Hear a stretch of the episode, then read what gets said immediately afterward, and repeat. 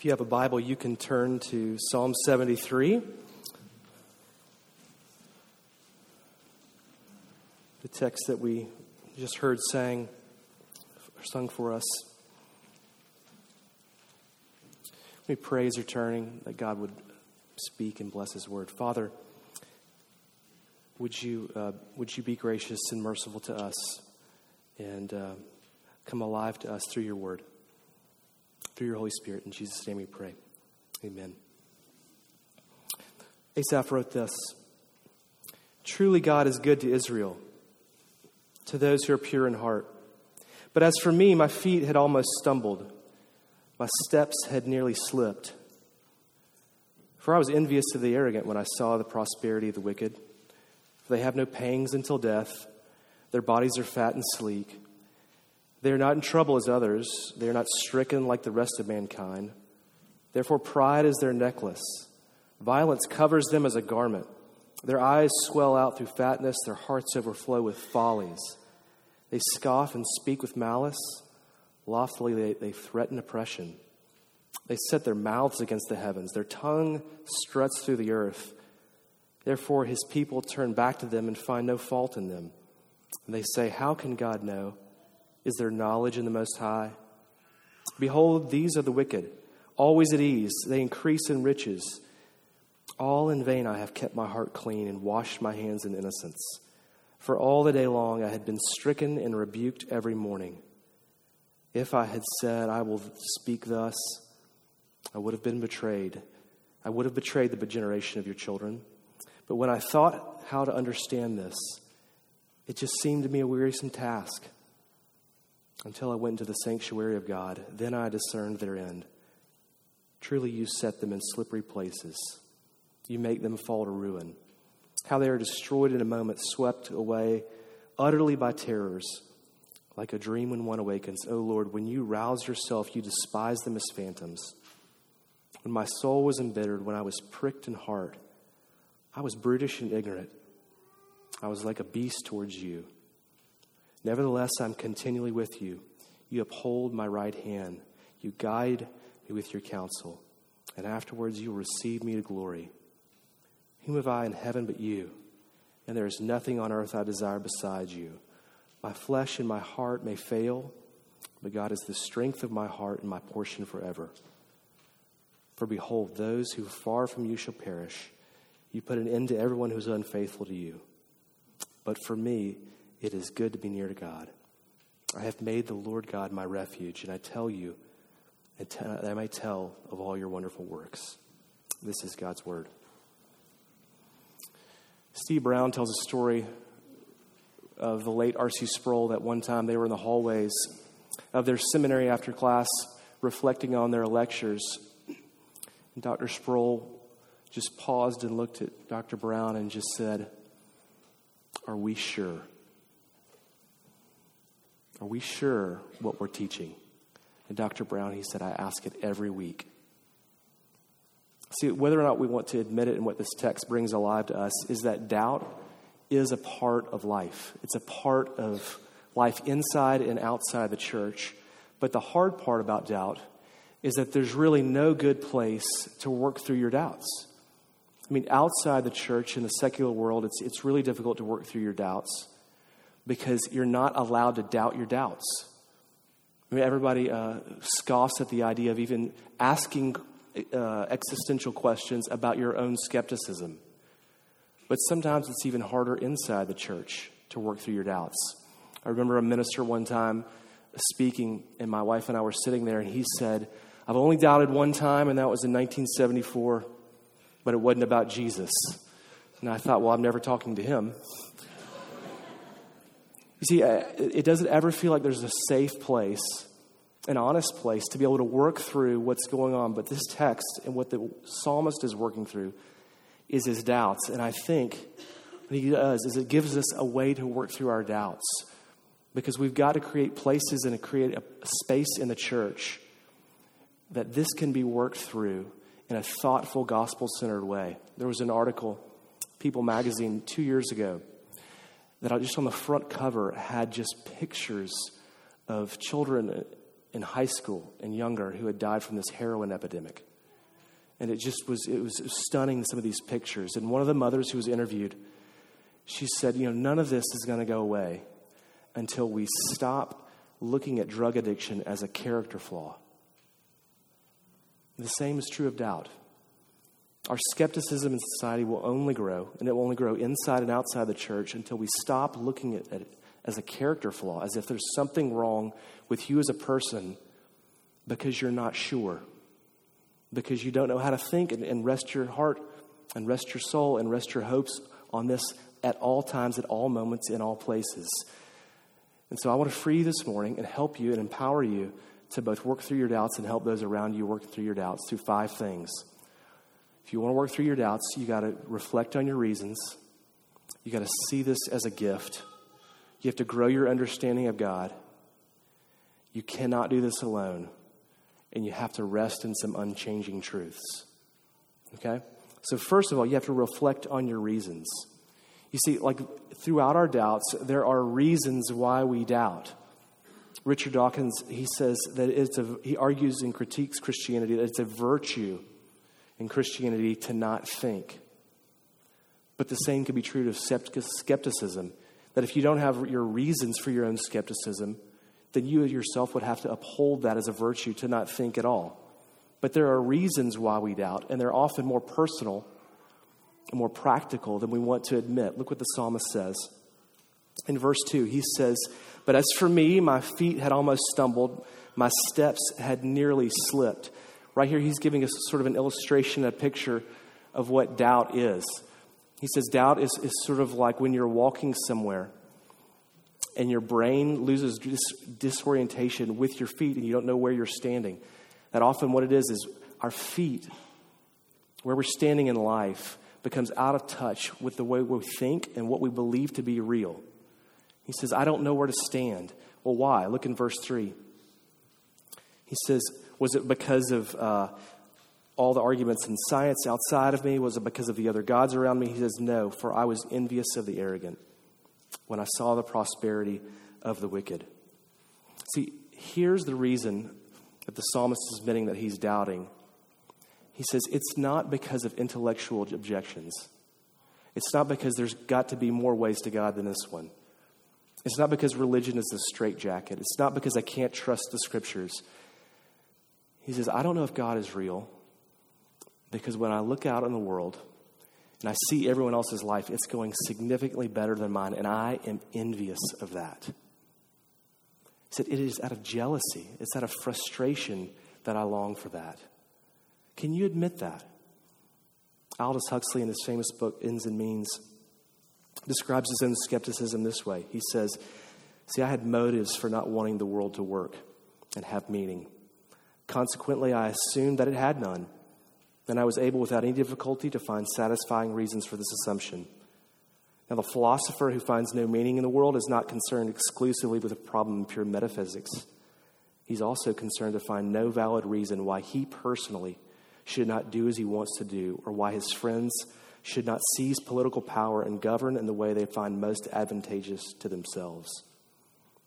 See, if you want to work through your doubts, or you want your friends to work through your doubts, you've got to admit and help them admit that the reason that you don't want Christianity to be true is not because you can't figure this out intellectually or metaphysically.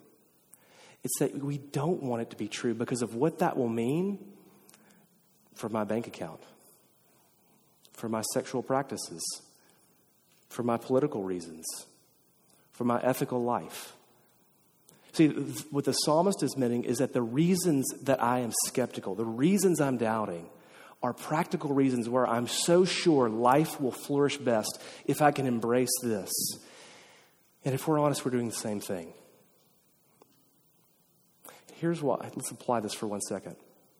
Here's why you have to reflect on your reasons. Because if you're struggling with Christianity right now, or you know someone who is, don't reject the faith for something the faith doesn't stand for. See, the people right now today, and I see this all the time on the college campus, claim here's why I can't believe because of what I'm learning in my biology class. And what I always want to say back is okay, well, I understand what you're talking about with your biology class and evolution, and what you're learning, but does that mean that that man, Jesus, could not have walked out of that grave 2,000 years ago? Because what the faith stands for and what it says is that that man walked out of the grave to be Lord and Savior of the whole world. world and that's where all this hand stands on. There's a difference between rejecting that and rejecting something the Bible never says is a crucial part of faith. If you want to work through your doubts, you have one, you have to reflect on your reasons. But two, you have to see this as a gift. Now, what do I mean by that? Look, the Bible doesn't teach us so much or exclusively what to believe, it also teaches us how to believe. Look what the psalmist says. He says in the first couple of verses, for, As for me, my feet had almost stumbled, my steps had nearly slipped. And then he goes on to talk about all of the ways that he's frustrated with the discouraging things he sees in the world. He says their lives are better than me, they're all thriving without God. And then in verse 15, he says, For I, for I said, I will speak thus, I would have betrayed the generation of your children, but when I thought how to understand this, it seemed to me a wearisome task. He says, If I feel like my faith is in vain, none of this is going to work out. But then at the end of the text, we see some of the most profound claims of God in all of Scripture. Verse 25 For whom have I in heaven but you? And there is nothing on earth I desire besides you. He's saying, My heart longs for you, God, above all other things of the world. You alone am I going to put my hope. You alone am I going to cling to. And do you know how he got from there to there? It was through his doubt. See, some of us think that what, if doubt ever comes upon us or comes upon someone around us, it's the worst thing that can happen to your faith. But sometimes one of the best things that can happen to your faith is a little skepticism because what it does is it doesn't just uh, drive you away from God, sometimes it drives you deeper into the heart of God. Sometimes it makes you ask questions that only God Himself can answer. See, often skepticism can be the most empowering, helpful thing that we could have in our life. I'll give you, you sort of sit there and say, How in the world is that? I'll give you an example. One of the most dangerous, corrupting things that's happened to American culture are Ponzi schemes. And how, how does that work? How does a Ponzi scheme work? Well, somebody comes and tells you something that is unbelievable, that can't go wrong, that's the most attractive thing you've ever heard, and you immediately buy into it. And it begins to take, suck you in and then suck your friends in and suck your life away and ruin you and leave you financially gone the rest of your life. And you know what would have saved you in that moment? Was skepticism, was asking questions, was looking, was, was, was going deeper with the research, was finding it out. See, sometimes the greatest gift we can have is a little bit of doubt because it helps us not just know that God exists, but to know who He is and how He comes to us and where He is in the midst of our doubts. Descartes once said, Defeat skepticism by being skeptical, skeptical of everything. Let me apply that for you. If you've got somebody who's going through doubts, maybe your spouse, maybe your friend, maybe one of your children, don't squash them out. Don't guilt them. Don't shame them. Don't make them think God is angry with them. You remember Thomas in John 20, who says, I will not believe until I see his hands. And how does Jesus see, treat him? He doesn't come and say, Are you ready to believe? What are your questions? Ask him now. He just holds out his hands and says, Touch me, feel me, peace be with you.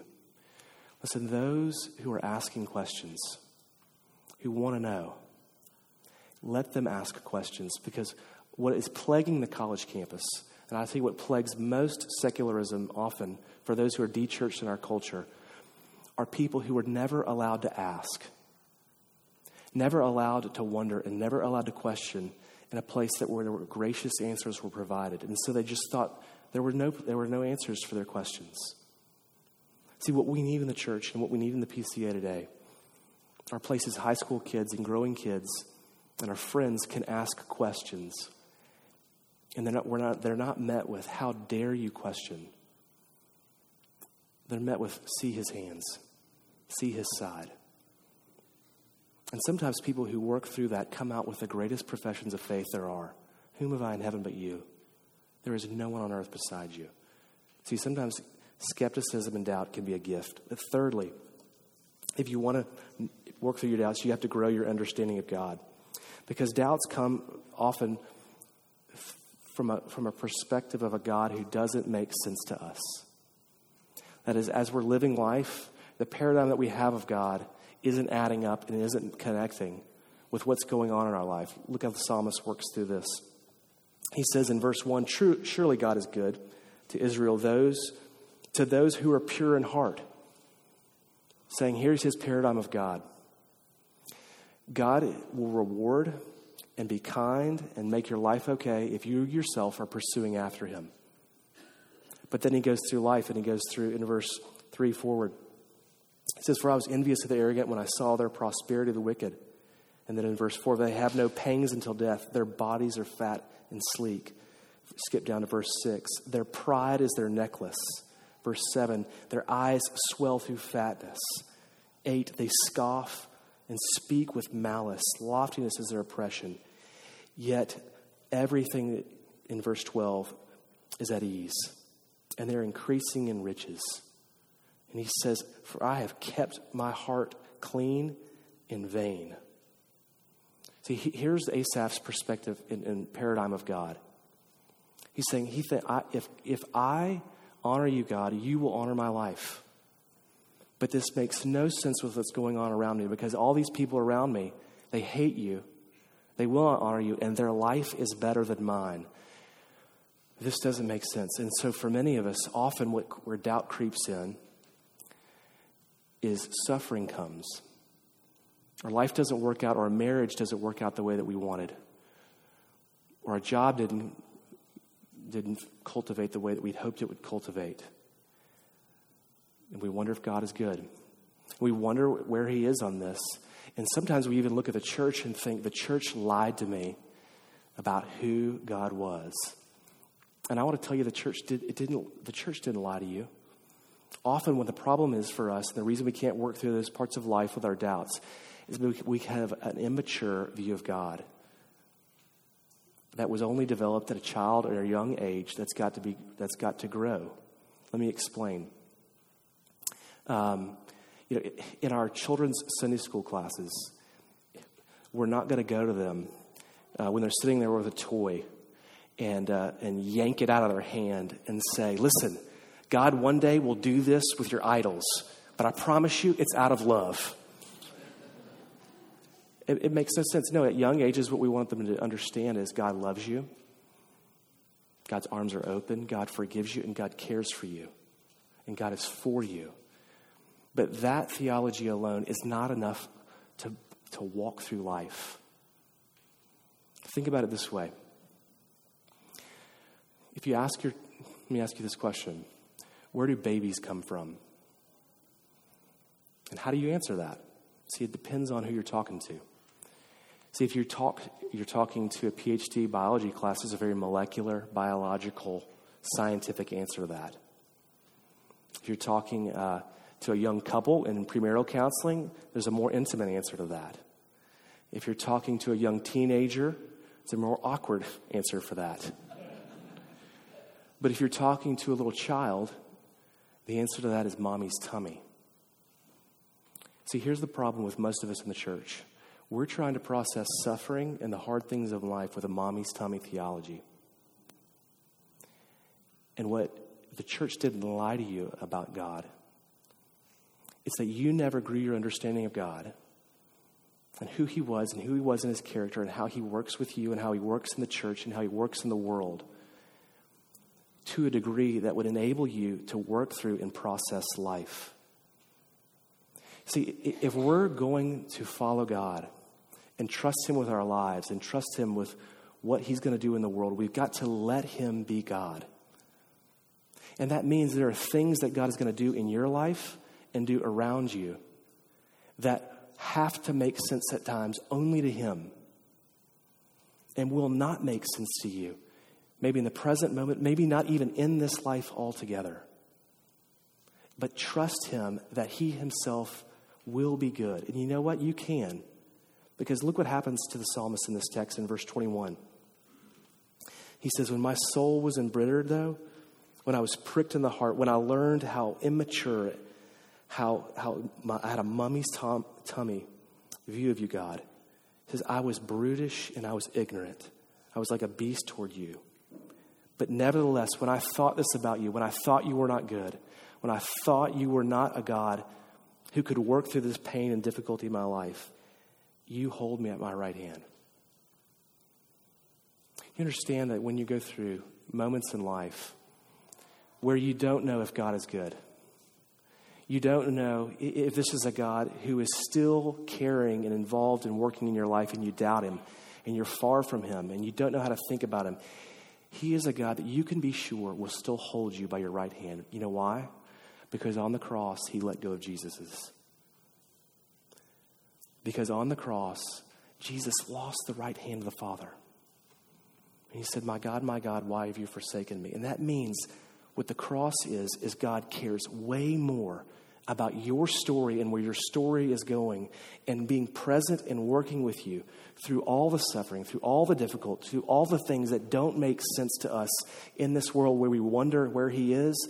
The cross guarantees you that He is with you no matter what. And what you need to work through your doubts in life is a theology and a perspective of God through the cross that promises you that no matter what you're going through, He is with you and beside you and for you through all of that. Maybe in a way that you don't understand, and maybe in a way that will never make sense to us until glory. Kierkegaard, he said, We only understand life when we look back. And it may be glory when we look back on some of the moments in life where we thought He was so far, but He was with us the whole time. Now, if you're struggling with doubt, you're, sometimes what that feels like is I'm asking you into blind faith. Just to sort of close your eyes and believe that God is good and to believe who the Bible says He is. Isn't that just blind faith? Well, let me ask you this. Well, how much faith does it take to not believe in God and still think life is going to turn out okay? And still think everybody's going to love you in the end? I mean, what, what, what hope and what assurance are you, can you rest on in order for that to happen? See, what we need in life is we need a God who knows us no matter if it's day or night, if it's rain or sun, if we believe or we're skeptical and know He is with us. And wouldn't you rather look back on your life on the things that you're not sure about right now and know that all the things where he felt far away, you find out he was using this to make me into somebody more beautiful than I could ever know, that I ever drew up for myself. To make me into a, a relationship that I never would have chosen, that I never would have gone if he had not let that happen in my life and to know He was so good for letting something happen that I never would have chosen to give me something I never would have pursued. Don't you want a God in a life like that?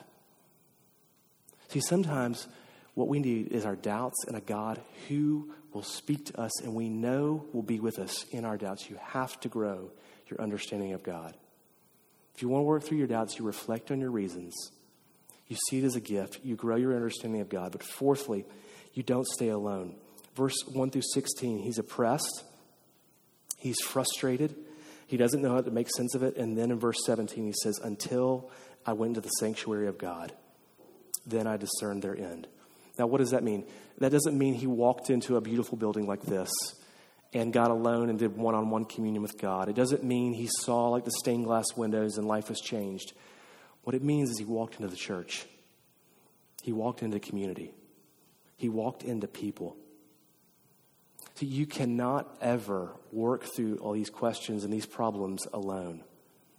The author of Hebrews has a, has a text in chapter 3 where he says, See to it that you're not given over to sin's deceitfulness. Now, there's a lot of things he could say there that are corrosive and problematic with sin. He could say, you know, be careful of sin's uh, corruption, uh, be careful of sin's guilt, but he says, be careful of sin's deceitfulness. Uh, that is taking over your life when you have no idea it's taking over your life. Okay, well, how do we do that? He says, well, exhort one another daily as long as it is called today. The NIV says encourage one another daily. And that word encourage, what it is, is in the Greek, it's the word paraclete, which is the same word that Jesus uses in John 14 when he says, I'm going to leave you, but have no fear. I'm going to leave you my comforter. I'm going to leave you my paraclete, my Holy Spirit. What the author of Hebrews says is, you know how you stay out of deceit? You have somebody in your life who speaks the truth to you, who talks to you, who encourages you, who is the Holy Spirit for you, who reminds you of the truth, who treats you with grace, who speaks to you when you need truth, who speaks to you this way you need grace. Listen, if, if doubts themselves are not intellectually arrived upon, then we can't get out of them intellectually ourselves. We have to get out of them with people. Don't do it alone. So, how do you work through your doubts? You reflect on your reasons. You see it as a gift. You grow your understanding of God. Fourthly, you don't do it alone. But fifth and lastly, you rest in unchanging truths. Here's the, here's the thing to leave with.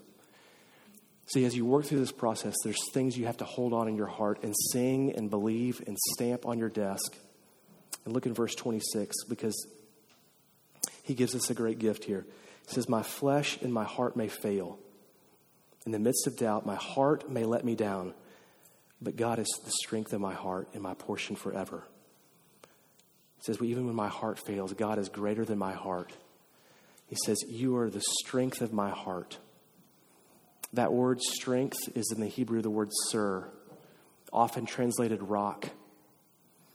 And there's no time in the Old Testament where that word tsur is translated into mean pebble or a small, teeny little thing. It's often meant to be a boulder, something that held something up, something that, that blocked something, something that sustained something.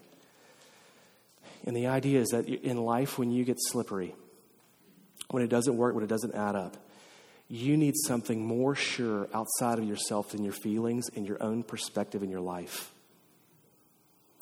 You need something to stand on. You need something more sure than your emotions in uh, Monsanto, Portugal.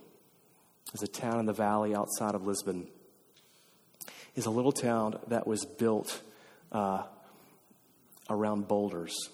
That when they went to go build the town, the boulders built into the side of the mountain were so big and so monumentous, they couldn't even get them out of the side of the mountain and pull them out of the city. So, what they did as you go there is that people's houses and uh, buildings it, it, throughout the town are built around these boulders.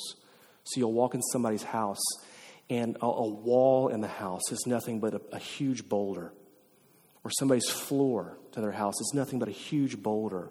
Or there's some places, I wouldn't want to live in this one, the roof is just a huge boulder. And what happens is they had to build everything in that house around the boulder. They designed the color, they designed the landscape, they designed uh, the layout of the house around these boulders. And the picture is this they couldn't, what they couldn't do with these boulders is they weren't small enough that they could fit the boulders around their house. They had, had to fit their house around the boulders. See, you can do one of two things in life, especially with doubt. You can either try to create a God that fits into the way you want life to be, it's always changing it's never dependable, that's here today, that's gone tomorrow. And try to create a God who works for that, who for the same way will be here today, gone tomorrow, always changing. Or you can build your life around a rock, a God who will never change, who will never alter his character, who will never alter his favor towards you in Christ, who will never move away from you, and build your life around that more sure than your emotions and your feelings. And if you want to walk through doubts in life, you rest in that. But you don't just rest in Him as a rock, you say this that He is my portion forever. This is an amazing statement from Asaph because Asaph is a Levite. If you don't know about the Levites, when the 12 tribes of Israel were brought into the promised land, each of them was given a portion that you, Benjamin, will have this corner. You, Judah, will have this corner. you will have this corner. But the Levites, they were told that God Himself will be your portion. So, what he's, saying when he says this is he's not just sort of claiming an intellectual praise lyric. He's having to look out at both the secular world and those outside the church and those inside, the people of faith, and realize everybody's got a better life than me. Everyone is promised more in this world right here and now than me.